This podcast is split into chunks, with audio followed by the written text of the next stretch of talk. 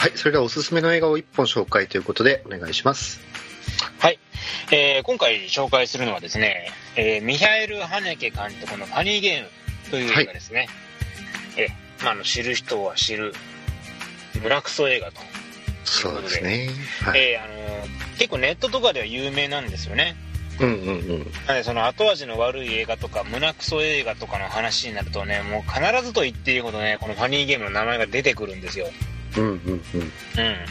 大体ね検索するとねあのミストと一緒に出てきますね。あの後味の悪い映画とう。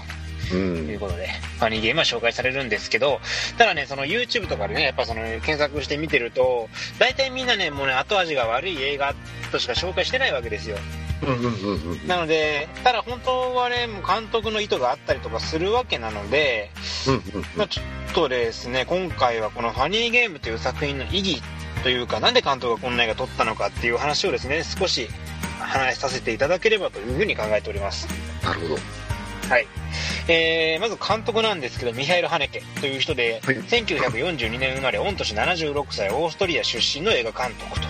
うんいうことで、えーこの98年に公開されたファニーゲームで注目された監督なんですけど、うん作風としてはですね、まあ、見ていて気分が落ち込むような不愉快な作品を撮ることが多いと。いう人ですね。うんえーあの過去作いくつか見てますけど、私個人的に好きなのは、アイ・アムールという映画がであ、すね。うん。いや、見た。いや、うん。おうんいい映画ですよ そうね奥さんがね、あうん認知症とは言ってないけど、まあ、それっぽい感じの病気になってしまうといううん。ねちょっとすればね感動作になりそうなテーマではあるわけですけどもうん。それがね、まあ、本当に見ていて辛いと言いますかまあ仕事で疲れてる時に見ると落ち込みますね。うん落ち込むね。でもねアイアムは本当に素晴らしいね。あの演出とかも本当良くてね。あの、うん。要するに奥さんが認知症になってそのだんだんだんだんと普通の生活が送れなくなるんですけどそれにね連れてねあの奥さんの服がねちょっと汚れたりしてるんですよね。後半になると、となんかこぼしたのかなとかって思っちゃうわけですよ、うんうんうんもうそういう演出がねもう嫌 いや。辛くなりますねただ本当に素晴らしい映画ですねアイアムうんうん見ていて辛いけども本当にいい映画ということで、まあ、結婚を考えている人にはぜひ見ていただきたい映画ですね。ええ本当にまあ、とにかく、まあ、とにかくですね、その、嫌な気分になるだけじゃないんですよ。きちんと演出とかもうまいですし、メッセージ性もあるので、まあ本当に評判は高いんですよ。で、あの、うんカンヌとかパルムドールとかで、あの、何度も賞を取ったりしてるんで、非常に評価はされてる監督ではあります。で、ファニーゲームもですね、あの、カンヌで上映されたんですけど、うんえー観客が次々と席を立っていったと。ああ、そうなんですね。えこんな映画見てられないということでだんだんだんだん人が減っていったっていう、まあ、素晴らしいツアーを残している作品ではあります、はい全然、路悪的な映画ではないですからね。ではないけどね、まあ、見ていて不愉快な気持ちになるからあったんでしょう、なるほど。うんまあそういう話があるみたいですよなるほど。はいで出演者はですね、えースザンヌ・ロータという人とウルリッヒ・ミューフェえミューエか。ウルリッヒ・ミューエという俳優さんが夫婦役で出てましてちょっと私この二人知らないんですけどどうやら実生活でも夫婦だった。みたいですね、えー。この二人、うん、えでしかも二人ともですね50代で若くして亡くなってるんですね。え、そうなんですか？もう、うん、ー2000年代と2010年代にもう二人とも亡くなっちゃってて、えー、知らんかった。えー、旦那さんは確か胃胃がんかなんかで亡くなって奥さんの方はちょっと死因分かんなかったんですけど、まあ、数年後に亡くなっててね。あーと。まあでも仲良くて二人のな夫が監督した映画に嫁さんが出てたりとかして、まあ、仕事でもいい関係で作ってた二人みたいですね、まあ、そんな二人が夫婦役で出てるのがこのファニーゲームなんですけども、うん。えーストーリーは内容としては非常にシンプルですね。あの湖畔の家に住むですね親子3人この今言った親子とあと子供がいるんですけど1人いるんですけどその3人の元にですね2人の青年が訪ねてくるんですね。でその青年はですね卵をちょっと切らしちゃったから分けてくれませんかって言いに来るんですよ。うん。で奥さんはその2人に対して愛ですよっていうふうに卵を分けてあげるんですけどその青年がですね卵を落として割っちゃうんですねで、あすいませんもう一回もらっていいですか？って奥さんがまあまあどうぞって言って渡したらですねまたその青年は卵割っちゃうんですよ。うん。うん。でえもう一回くれます？って言ったら3度目はねえよ。ってことで断るんですね奥さん。うん。嫌ですって言うとですね青年たちは逆ギレします。ふざけんじゃねえよと。卵よこしやがれ。というふうに切れてですねあのゴルフクラブで旦那さんの足を折っちゃいます。うん。ええで、えーそこからですね、あのー家族を全員監禁しまして、うん。えーし縛ったりして監禁してですねゲームと称して傍若無人な振る舞いをするとかそういった話なわけですね、うん。ええまあ、要するに突如やってきたサイコパス2人組に監禁された状態からいかにして逃げ出すかといった映画なんですけども、えー残念ながら監督はハネケなわけなんですねうん。これがですねあの監督ジョン・ウーで、えー、夫婦役がミラ・ジョボビッチとリーアム・ニーソンだったらもう犯人はですねもう額に穴が開くわけですけどええそ残念ながらハネケ監督だからそういうわけにはいかないと。そういう映画見たいけどね。ジョン・ウー監督でその夫婦役やとちょっと見たいけどな。うん。そうですね、すごいこう。ミラ・ジョボビッチとリーアム・ニーソンの夫婦で監督がジョン・ウーでね、サイコパス2人が押し入ってくる映画なんてちょっと見たいけども、まあ 残念ながらそういうわけにいかないということで、えー何が起こるかというとですねでこのファニーゲームでは家族の取る行動がですねもうことごとく失敗するんですね。ねあの脱出しては捕まっちゃいますし、もう携帯電話はつながりそうでつながらないしもう挙句の果てにはですねもう全くもって理不尽な展開で犯人が復活したりとですねうん。とにかくもう観客の期待する結果が全然得られないわけなんですようん。うん。でさらに言うなれば犯人たちの行動もとにかく不愉快でうん。もうね早くね主人公たち復讐してくれよと願ってやまないわけなんですよ、うん。でもその復讐がいつまでたっても始まらないし成就しないのがこのファニーゲームって映画なので、まあ、それが要するに胸クソだって言われるゆえんではあるんですがなんでこの映画ですねそういう普通、まあ、ハリウッド映画とかだったらそこから復讐するわけじゃないですかなんでそれができないかというと羽根監督ですねあのタランティーノとかジョン・ウー大嫌いなんですようん。うん。言い換えるともうハリウッド的暴力表現嫌いなんですねこの人うん。うん。うん。でタランティーノにとかにジョンに関してはあの人たちとそういう議論すらすることないよとえどうせ彼らは僕のことをバカにするんだ話にならないさとかいうような感じのねおじいちゃんなわけですねうん。うんだからとにかくそういうね暴力で正義を行使するハリウッド的演出が嫌いなんですねうん。うん。うん。だからそれに対するアンチテーゼとなってるのが、まあ、ある意味このファニーゲームなわけなんですよ。うん。うん。まあ、要するに暴力で悪役を倒すことに快楽感じてるけどよく考えたら暴力って不快なものでしょっていうメッセージなわけですね。で、すまあ、とはいえですねこのファニーゲームそんなに暴力的な描写ってないんですよね直接的に人を撃ち殺すとか殴るとかそういうグロテスクなシーンってあんまりないんですようん。うん。でこれはちょっとまあ私の推測になるんですけど羽根監督はですね多分直接的な表現がなかろうと暴力は不快なものだっていうようなことを示したかったんじゃないかなって個人的には思ってるんですねうん。というのもですねこの作品「ファニーゲーム USA」として2008年に羽根監督自身によってセルフリメイクされてるんですよあ、で USA って、そうですね。あれ、何系監監督がやっ督全く一緒てるんだ。へえ。全く一緒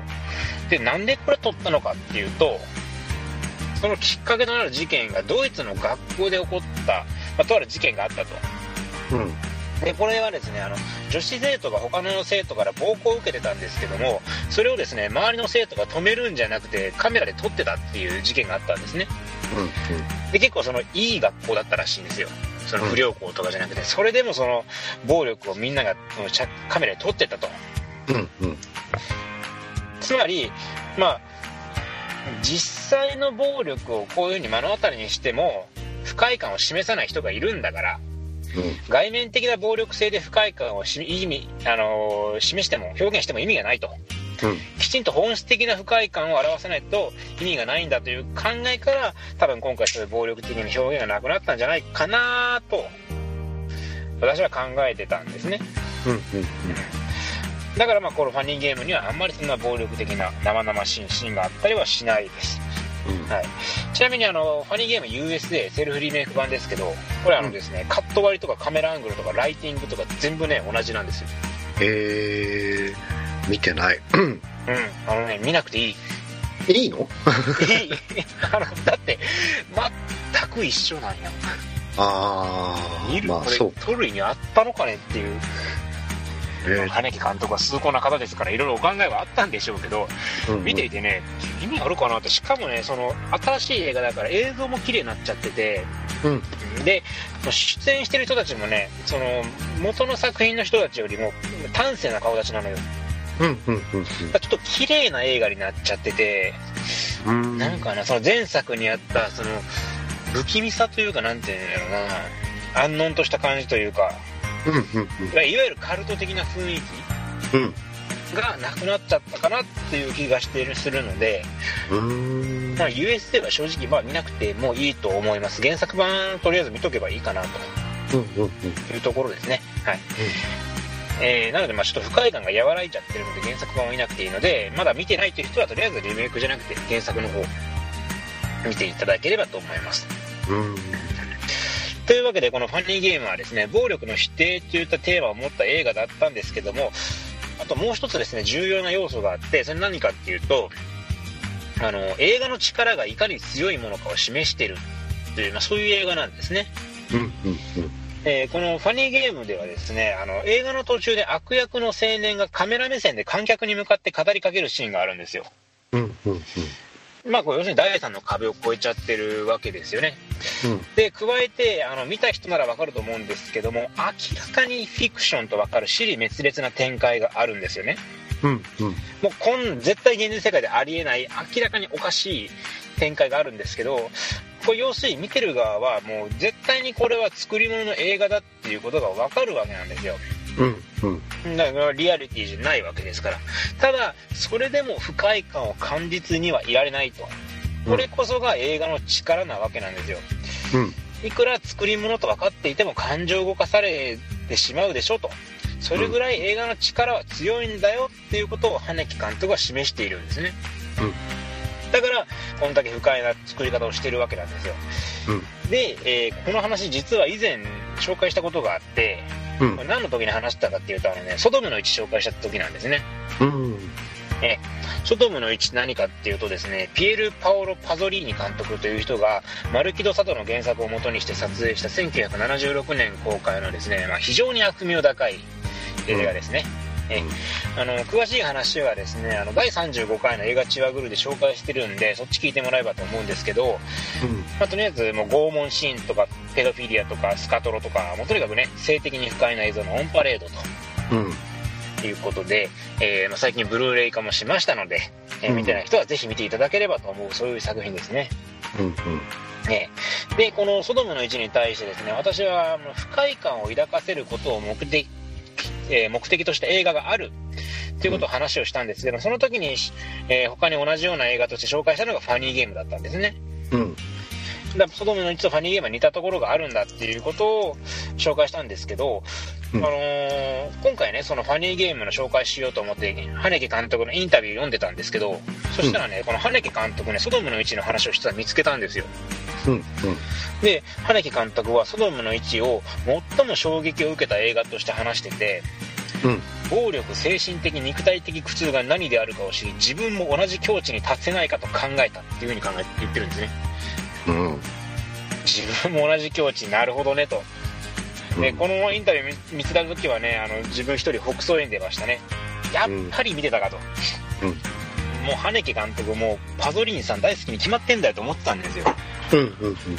に似すぎですもん作風がね うん。うんで、あのーちなみにあの羽根監督がソドムの1見てた時は最初に観客800人ぐらいいたそうなんですけどうん。終わった時にはね56人になってたらしいです まあ気持ちはわからんでもない。うん。もうねどんだけ凄まじい映画なのかとうん。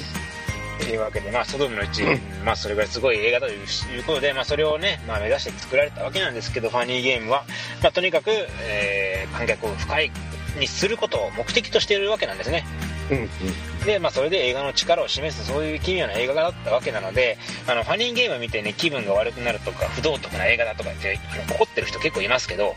うん。まあ、それもね、まんまともう監督の思惑にはまってると。うん。うん。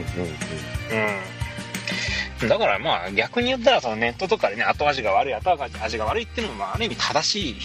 うん。評価なのかもしれないなと思いますけどね。うん。まあ、正月い、正月というか、まあ、いね、新年1本目に紹介する映画としてふさわしいかどうかは知りませんけど、まあ、でも、まあ確かにネットでそういう言われ方は知ってますけど、なんでしょうね。後味が悪いっていう、なんかそういう植物的な映画じゃないですよね。ただ単純に。うん、そうそうそうそうそう、うんなんかねその見ちゃいけない映画とかなんかそのなんやろゲテモノのように扱われてる感じがしてあー、なるほど。それが、いよと、うんうんうんうん結構高尚な映画なんだよこれはと、うん。うん。うん。いうことをね伝えたくて今回ねうん。いやこれは良くないとうんうんうんうん。監督に良くないとそうですね。いや、でちょっと私はね紹介したわけです単純なその悪趣味映画ではないですよね。その路悪的だとか。うん。それは全くないと思います。本当に。もっとなんかね趣味の悪い映画なんていくらでもあるからまあね、まあね、うん、本当趣味の悪さに特化すれば、まあまあまあ、それはうん好きですけどね。うん。何の意味もなく後味だけ悪くしようという映画なんていくらでもあるわけですからねあったっすね。うんただそういうのと比べた時にはやっぱりもう全然違うわけですよただただ後味悪くしてる映画とは全然意味が違うわけでうん。ちゃんとメッセージがあるからこそその意味を知って映画を評価していただきたいなというふうに思ったので、うん。うん。まあ、お話はさせてもらったんですけどそうか。うんファニーゲームって結構そういう評価なんですね。すごい YouTube で後味の悪い映画で調べてみなんか絶対出てくるよファニーゲーム本当に気分が悪いですとか、まあ、まあね、見終わった後に上がりはしないけど、まあね まあね、うん。でもねなんかすごい独特な音楽の使い方とか俺は見てて楽しかったけどねうん。だなんでしょういや、確かにその、気分は良くはならないですけど、でも、うんそういうものって必要ですよね。うんそこに。なんか、うん、そうやね。まあ、なので、とにかく、まあ、本当にな単純な映画ではないので、うんうんうんうん。た単純な映画ではないというか、まあ、きちんとその、なんでしょう、軽薄、薄っぺらい映画ではないってことですね。うんうんうんうん。複雑ではないかな。薄っぺらい映画ではないので、うんうんあの、その意味を知った上で、今一度、ファニーゲーム見ていただければと。見たく、もう見たことある人は見たくないでしょうけど、見たことない人はですね、えー、まあ、ぜひともあなたの108分をファニーゲームにということで、うん。うんまあ、それは長くないですし、あれ意外とそうなんですね。108分しかないですね。そうですそうです。ね、そろそろ別れたい彼氏がいる人は一緒に見てもいいんじゃないですかね。極地ですね極地。、微妙な空気になると思いますので、そうですね。そういうのにおすすめの一本ということで、ぜひ皆さん見ていただければと思います。